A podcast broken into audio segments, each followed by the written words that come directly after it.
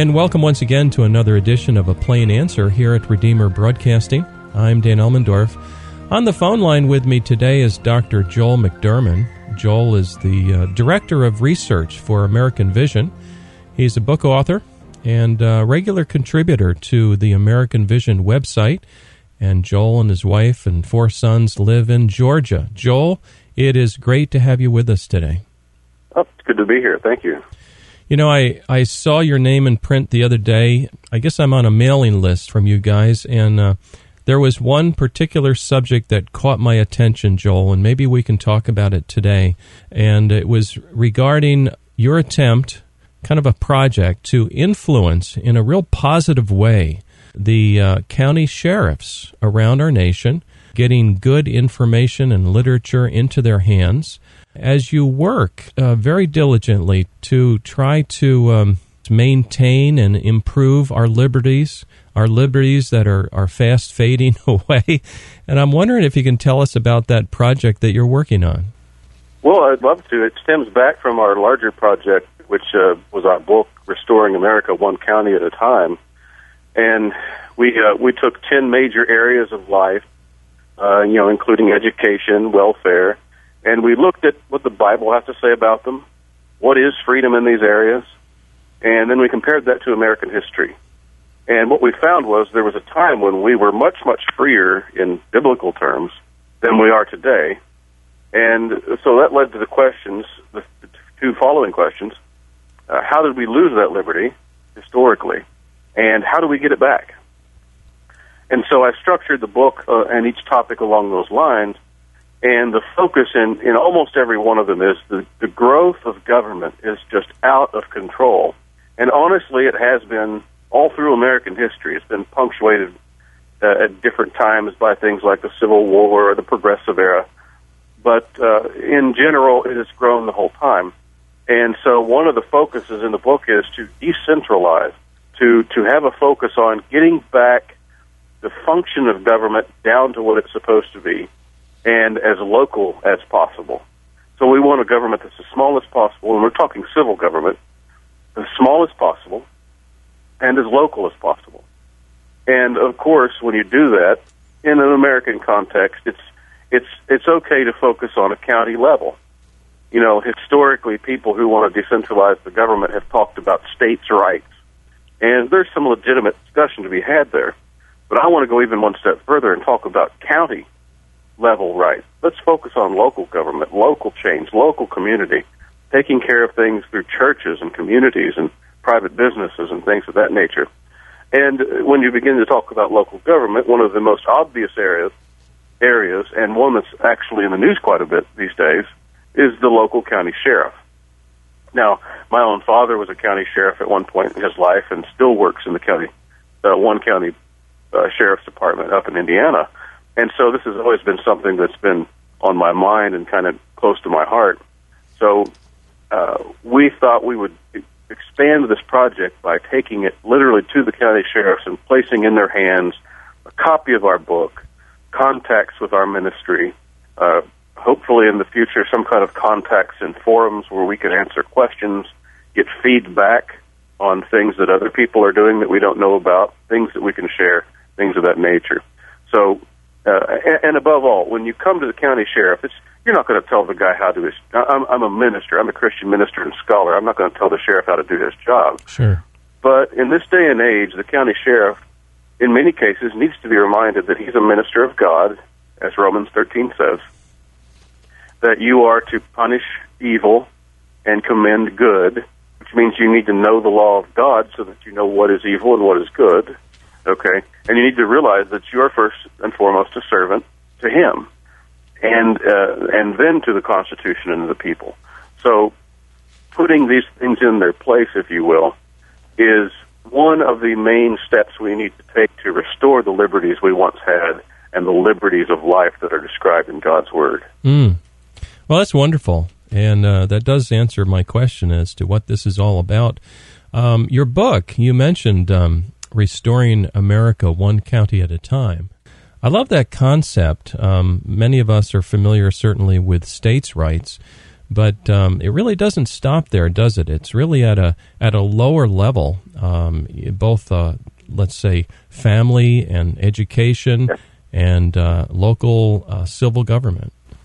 Yeah, no doubt. Uh, the county is just there to get your attention, so to speak, to, to say say something radical maybe that you've never heard before. But really, it goes beyond that. As you said, it goes down to the individual and private business, yeah. and certainly with family and education in the home if possible, and in, in private Christian schools primarily.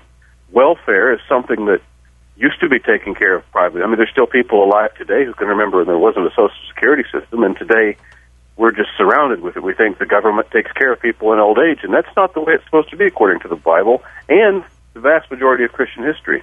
So yes, let's take a look at some of the examples of how to get back to the, the way the Bible. And this is something that in Timothy Paul commands the church to do, not the civil government, not coercion based on taxation and confiscation of money, but the churches through private charity.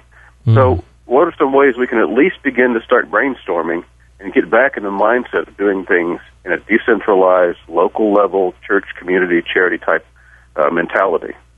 So, this is some um, this is some information in this book of yours that's that's not only biblically based, but it's researched uh, historically. In other words, you look back and say, hey, folks, this is how it used to be done.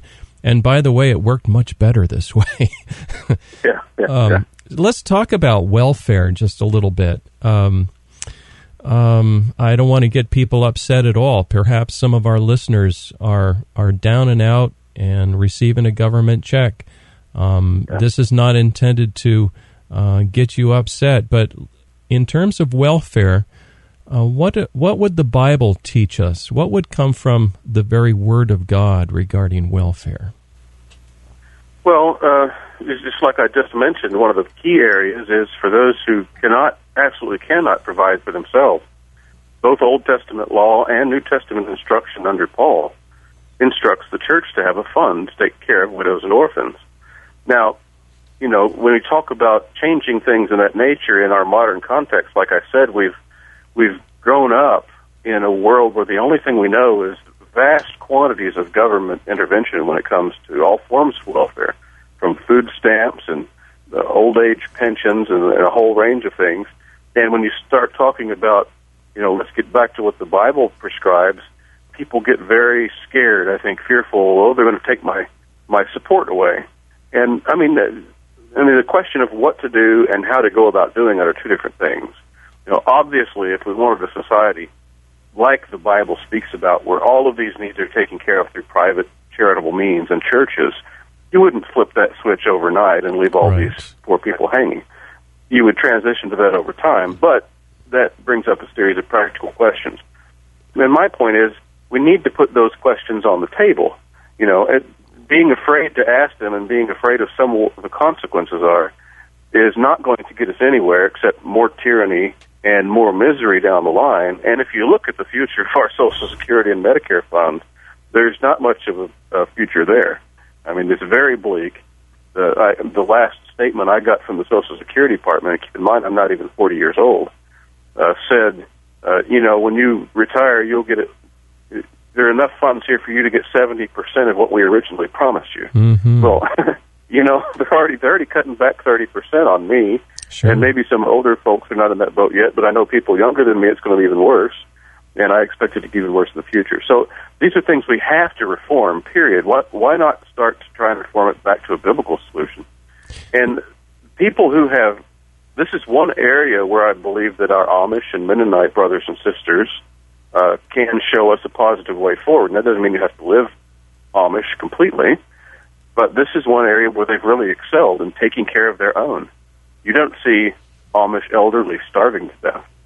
You don't see them uh, in need. You don't see Amish orphans, certainly, uh, at least not very many.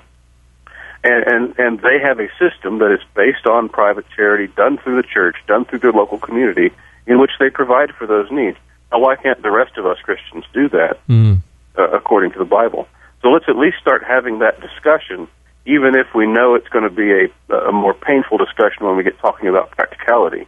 You know, and some of us, like me, will probably have to sacrifice some of the money we've given in Social Security. mm. uh, in order to make a switch like that. But that's this that's where really where it gets down to mm. in all of these topics.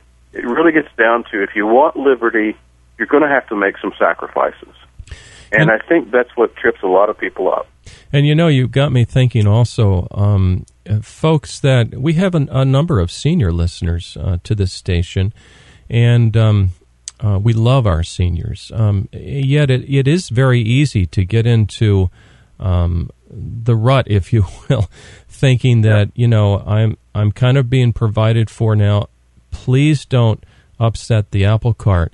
And yet, what we yeah. want to do, what we really want to do here, uh, in one point, is is um, train our minds to think long term, to think about uh, handing the baton of faith on to our children, our children's children, and their children, and seeing growth um, in Christianity and really positive cultural growth so that, you know, God has made us to to work and want to work and, and we we derive satisfaction from that. It's got to be a terrible entrapment. Um, now I'm talking about the back to the welfare in general terrible entrapment to say, well, what am I going to do today? Well, I'm, I'm going to get my government check and I'm not going to work too hard because if they see me getting an income, maybe they'll take the government check away and all that. That's a, that's a terrible trap to be in. Uh, yes, absolutely. When it comes to those forms of welfare, uh, that they do create disincentives to work and to be productive. And of course, that's just the opposite of what God's word tells us to do. You know, a man who won't provide for his own family, it says, is worse than an infidel, worse than an unbeliever. Yes. Uh, and of course, there are many, many exhortations in the Proverbs about uh, uh, being diligent, being productive, being hardworking, and those things like that. That's part of our wisdom. That's part of what it means to be wise and not foolish, which is the whole theme of the book of Proverbs. So that's absolutely on point, and we talk about that quite a bit, that kind of mentality quite a bit in the book. Mm. Uh, and I have I have kind of uh, uh, um, several themes that run through the whole thing in, in in regard in addition to the structure of the book, and they are one of the that we're going to provide practical solutions for people to do right now. You know, there's some areas yeah. in which there's not so much to do, and some areas in which there's a lot you can do. But there's pra- take some practical steps. Um, secondly, they're going to be uh, sacrificial. You got to have a sacrificial attitude and be willing to work hard and willing to give up some things in order to get freedom back. Um, thirdly, you got to think locally, as we've already talked about. And fourthly, this is not something that's going to happen overnight. So let's start having, like you said a while ago, a long-term vision, a multi-generational vision. Mm, amen. I, I, I am ready to pour out and sacrifice to get freedom back, but you know what? I don't really expect to get it back in my lifetime. I expect to lay the foundations for my children, grandchildren, to get it back in their lifetimes, because that's the only way I can see it happening. Yes. Oh, oh that's so very true. Now, when we started our, our discussion today, we, we were talking a little bit about the sheriff, the local sheriff.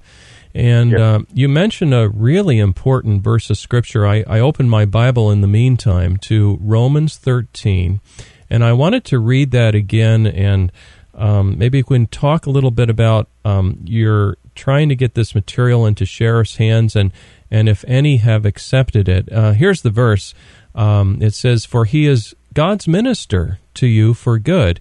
But if you do evil, be afraid, for he does not bear the sword in vain, for he is God's minister, and avenger to execute wrath on him who practices evil. And um, of course, right away, that that um, strongly implies that people have an understanding of what is good and what is evil. But uh, tell us a little bit about um, any of these sheriffs who have accepted your materials. Well, uh, that's being actually done through quote unquote my front office. So I, have I've had some contact with some local officials here and there, but I usually don't disciple them one on one. I just usually sure. give them the book and them to read it. But I would say a couple of things on piggybacking on what you've read there in Romans 13 and other places, and it brings up uh, two very important areas of thought in regard to local law enforcement. Uh, the first one is, like you've already said, that this guy is God's minister, and it's important for sheriffs to know both to be held in check by the fact but also to be encouraged by the fact they're God's minister. Mm. They're doing good work. They're upholding God's law, You know, they are there to maintain order in society, and but at the same time, don't be thinking you're some something special and that you're the head guy around here because you have an authority over you. But secondly, in that passage, what really stands out to me and is often not talked about so much is Romans 13:1. It says, "Let every soul be subject unto the higher authorities," and that word is plural. Higher authorities. He's not talking about a single emperor or a sole king telling everybody what to do. In other words, when there are multiple authorities, you have checks and balances. And historically, when you have in our society, you have federal government, state government, local governments. Those exist on different levels. And they exist there on different levels for the protection of the people. So that when the federal government does something overstepping its bounds, state governments can band together and withstand them. Lower magistrates can band together and say, no, you cannot encroach here like that. When states begin to overstep their boundaries, local sheriffs and local law enforcement, local officials can come together and, and withstand that, resist that. And that is a doctrine almost lost today, although it's coming back very quickly. But it comes directly out of the Reformed and Protestant traditions uh, through John Locke to Thomas Jefferson, and through the Presbyterian tradition, John Witherspoon to James Madison. When our own federal government let me say this that is the doctrine of the lesser magistrate. When higher government authorities begin to overstep their bounds, the lesser magistrate has a duty to stand up in defense of the people and resist that tyranny. And that was, as I said, elucidated by Thomas Jefferson and John Madison in 1798 when our federal government overstepped its bounds and began to get a little high and mighty through the administration of John Adams and I won't tell the whole story about what he did with the Alien and Sedition Acts. But what what happened was Jefferson sat down and wrote a document called the Kentucky Resolve, which developed the standard Reformed doctrine of nullification. That said, if you write a law like that, the state is not going to recognize it as a valid law, and we won't enforce it. Madison did the same thing in Virginia with the Virginia Resolve, and he he developed he called it interposition. When the federal government develops a law like this that we think is an ungodly law or an unjust law, we are going to interpose ourselves between the people and the federal government and not enforce that law and protect our people from it. So, and like I said, this is something that was developed during the Reformation. Uh, well, a group of Lutherans did it. So did John Calvin. So did John Knox, several of the reformers, and it's passed down through the Reformed and Presbyterian tradition into American policy. And it's beginning to be revived today when you look out and you see things like recently with this Cliven Bundy incident, whatever good or ill you may think of his personal position, when the federal government begins to assert uh, overwhelming force, which there's, this is very shady and questionable. Local militia, local law enforcement come out, uh, stand up and say, no, we will not let you cross that line. Now, it may not be done perfectly in that case, but that's a good example of it. And you're seeing it also all over the country. There's the 10th Amendment Center. You're beginning to see many states take the first initiative to withstand certain federal policies or federal agencies in regards to a whole range of issues, whether it's raw milk, the consumption of raw milk, or uh, things like uh, uh, sheriff's uh, jurisdictions and a whole, like I said, a whole range of other things. So this is biblical. It's right out of Romans 13 and other places, and it was developed by the Reformed Christian tradition and right into American history. And I think that's very encouraging. And so we need to remind our local sheriffs of these things. And if they aren't already, to get them on board with doing the biblical and historic Christian thing to do when it comes to local government. Mm. This is helpful, and um, I just love the reminder that uh, our local sheriff, according to God's word, is uh, is a minister. He's a minister for good. Let me just clarify that too. In, in the Greek text, the word is diakonos. He is a deacon for God. He is a servant of God. Oh, that's that is powerful. So, yeah. so we have this concept here of the lower magistrates and that's not a very popular word today, but it's a powerful word. I love your use of it. The, the, the lower magistrates placing themselves between us and whatever overreaching higher authority has come in uh, upon us, uh, oppressing us. And so um, that way we are not our own boss. Uh, we're not totally autonomous, but we have this umbrella, if you will, over us that's really ordained by God that's protecting us. Yes.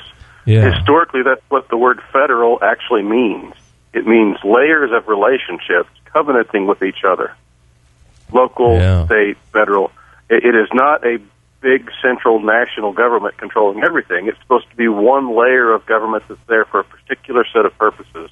Yeah. And uh, so, so, and those relationships are very important all, all the way between the people and the federal level. Mm, good point. Now, we've got about uh, four or five minutes left to our discussion today. I want you to feel free to take some time and uh, invite folks to your website, any books that you would recommend, and now would be a great time to do that, uh, Joel.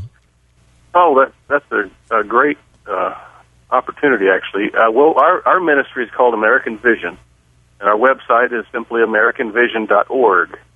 And you will find links to our store there. Of course, you'll also find daily articles on topics on every uh, uh, every topic you can imagine, uh, whether it be uh, you know, like we were talking about more governmental and political issues today, but we also talk about education. We also do biblical studies on a range of topics, theological topics, uh, just a, a range of things, and they're they're usually refreshed with new content daily on our website. And we have a social media presence on Facebook. We're also on Twitter, and we have links on our website to our store, as I said, with just uh, dozens and dozens of materials to choose from, whether it's books, uh, audio sets, even some video sets uh, for that can be used by uh, uh, Sunday schools, homeschooling groups, or individuals.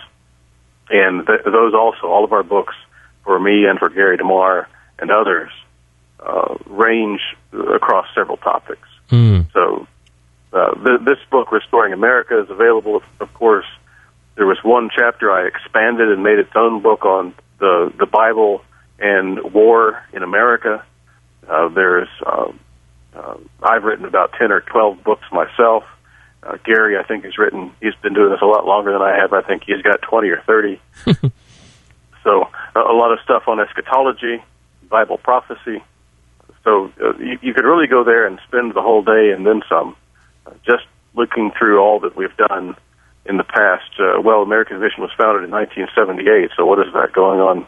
Uh, 26 years or so, Mm. so or, or, or more. Yeah, more So- some uh, thirty-six years. Well, um, this is this is wonderful. Um, in closing, maybe you could just remind us of how the civil magistrate. I, I'm looking again at Romans thirteen and verse three this time.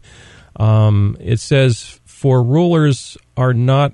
A terror to good works, but to evil. Suppose we have a sheriff listening, or someone in that line of work, how would you encourage them today to fulfill their proper role? Well, that's a great question. There's a wonderful passage, I believe, in Luke 3 when John the Baptist is baptizing people and, and groups of people begin to come to him, like the Pharisees come, other people come. And it says a group of Roman soldiers came to him and they said, What about us? What are we supposed to do? And he says, he says, you know what?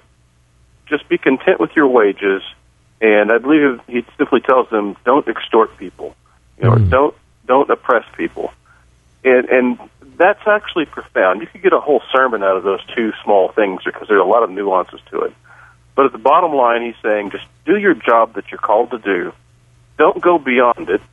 I mean, uh, when you're entrusted with the use of force, which is what law enforcement is, it's, it's the legalized monopoly on force and coercion. When you're entrusted with that, we see this all over the, the, the nation today. Police going beyond legitimate uses of force, abusing people, beating people, and almost taking delight in assaulting people they've handcuffed and wrestled down. We see incidents this almost every day. It seems like um, that message needs to go to them. Don't go, you know, don't do that. Do what you're supposed to do. Do it right. Do it as a servant of God. Do it with godly Christian ethics, and be content in that. But like I said earlier, also be encouraged that what you're doing is God's work. You know, and and that's something definitely sheriffs need to know because they uh, sheriffs have a huge burden not only in the physical side of law enforcement but in the administrative side and in taking care of, of other deputies and all of those things. Mm-hmm. And then there's a political aspect to it because you have to run for reelection ever so many years.